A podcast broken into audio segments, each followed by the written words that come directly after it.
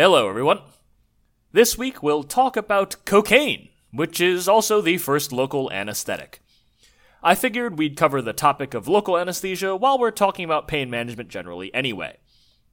In contrast to general anesthesia from last week, where you knock the patient unconscious, local anesthesia is instead focused on mitigating pain in a specific area, while still keeping the patient awake. If you'll recall, the agents used in early general anesthesia, ether and chloroform, had some pretty serious drawbacks.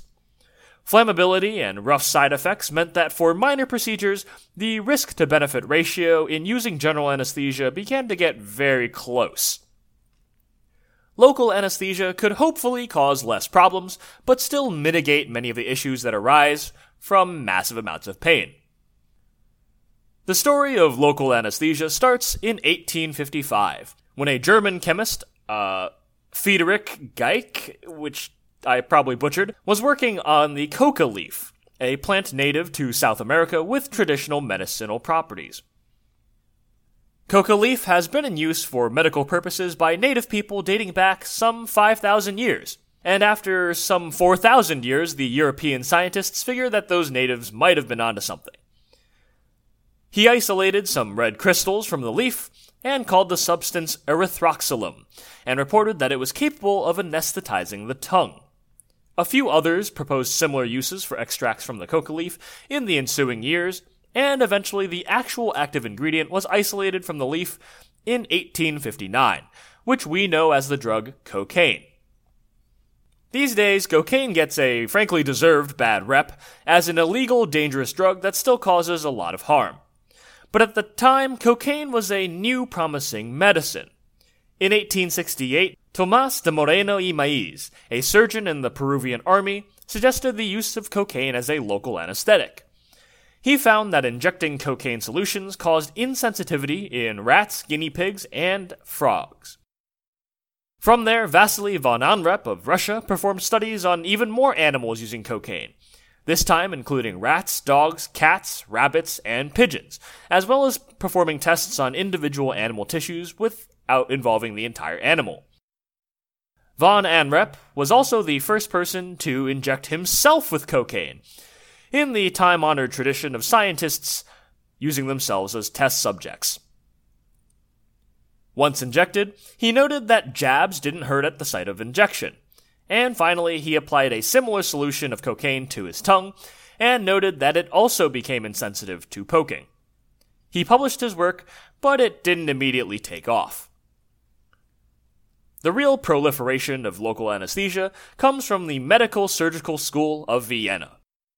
Carl Koller was a student there in 1884, studying under Ferdinand von Arlt, who regularly commented on the disadvantages of general anesthesia for eye surgery in particular. The problem is that general anesthesia can cause nausea and vomiting, and it's very difficult to immobilize the eyeball during surgery when under general anesthesia. Trying to do eye surgery while the patient is squirming and moving their eyes around is a dangerous game. Koller decided he would search for a local anesthetic to immobilize the eye. He started with some of the standards of the day, like ether, but when that didn't work, he just decided to try a whole bunch of other stuff. Ethyl chloride, chloral hydrate, bromide, morphine, the list goes on. Eventually, he came to cocaine by the recommendation of his friend Sigmund Freud, who we've mentioned in the past as having a particular interest in cocaine, in fact, enough to write an entire book on it. Koller found cocaine to be very effective for local anesthesia. And in 1884, Koller presented his findings detailing the preparation, administration, and effects, and even crediting his friend Freud for leading him there. After that, their colleague Konigstein then asked for the floor, talked about his research on cocaine and experimentation, and gave no credit to Koller or Freud whatsoever. This left a bit of a sore spot, but it won't go on to be anything as crazy as what we've seen with, like, for example, Waksman and Schatz. A few days later, Freud simply spoke to Konigstein and demanded that Konigstein make things right. Unlike Waksman, who, if you'll recall, sent a bunch of nasty letters and then was taken to court, Konigstein decided to be a mature adult, and he relented and sent a letter to the editor of the relevant journal in order to have Koller's authorship recognized as well. So, luckily, I won't be spending half this episode on drama surrounding who got credit or who sued who and who owes who money. Late in 1884, the first operation with local anesthetic was performed on a patient with glaucoma. Koller's paper was translated and spread quickly across the entire world. Between September, when the first surgery took place, and late 1885, 60 publications concerning local anesthesia using cocaine appeared in the US and Canada across the Atlantic Ocean. Some of the folks who read about the use of cocaine for local anesthesia were William Stewart Halsted and his colleague Richard John Hall. In 1884, Hall published a report on the first successful nerve block. A nerve block is a method of local anesthesia and is exactly what it sounds like. You inject the agent onto or near a nerve to prevent pain.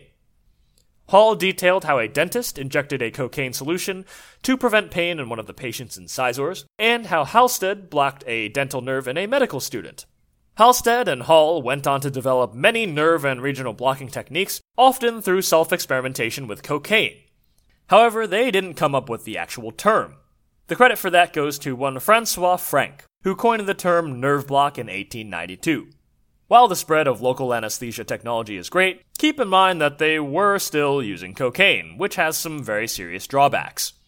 Between 1884 and 1891, 200 cases of systemic intoxication and 13 deaths were recorded because of the cocaine use in local anesthesia. The addictive effects of cocaine also began to emerge at this time, which we know about today as common knowledge, but was news at the time. Freud and Halsted would both fall victim to addiction, a result of their self experimentation, with incredibly sad effects. Halsted, for example, was described earlier in his life, before his addiction to cocaine, as, quote, having a gay and cheerful disposition, kind heart, and agreeable and cultivated manners, end quote. Afterwards, there was a clear change, and Halsted was described instead as, quote, a man of unique personality, shy, somewhat of a recluse, fastidious in his tastes and in his friendships, an aristocrat in his breeding, scholarly in his habits. Indifferent to matters of priority, he spent his medical life avoiding patients, even students, when this was possible. It's sad, but the negative effects did inspire more innovation. Maximilian Oberst was the first, thinking that a lower concentration of cocaine might be a better idea. He applied said low concentration of cocaine to his fingers and then compressed them for a slower release of the drug into the bloodstream. Others explored the possibility of lower concentrations of cocaine as well, which, as it turns out, still works as a good local anesthetic. The lower concentration does make it take longer to take effect, but it does reduce the side effects significantly. Cocaine is still cocaine, though, and so new anesthetic drugs were being researched as well. In 1904, German chemist Alfred Einhorn patented 18 new compounds that had been developed in pharmaceutical plants. The second compound was to be revolutionary, and is known today as Novocaine. Novocaine showed excellent results and safety, and became the standard for local anesthesia very quickly. However, Novocaine is a tad weak in its anesthetic power, and some people suffer severe allergic reactions to it. But at the very least, it wasn't addictive or prone to deadly overdoses. Still, the weakness of Novocaine meant the search for new and improved drugs was still on. By 1946, Nils Lofgren and Bengt Lundqvist developed a new drug that you may have heard of called lidocaine.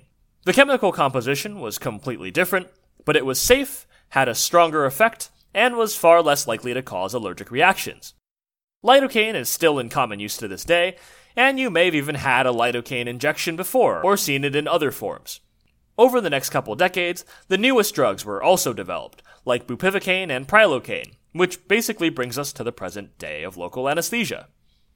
Local anesthesia was an important technology that spun off the discovery of general anesthesia, while our early attempts using cocaine had some serious downsides, it was important that we figured local anesthesia out. You can still mitigate the pain of surgery, but keep the patient awake and avoid the dangers of early general anesthesia agents. That's all we'll do with anesthesia for now.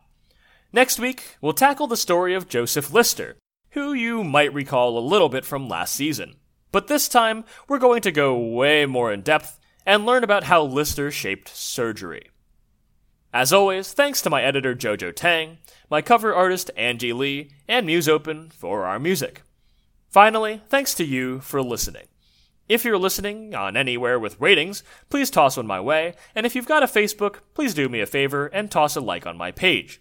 Feel free always to email me, and I'll talk to you next week.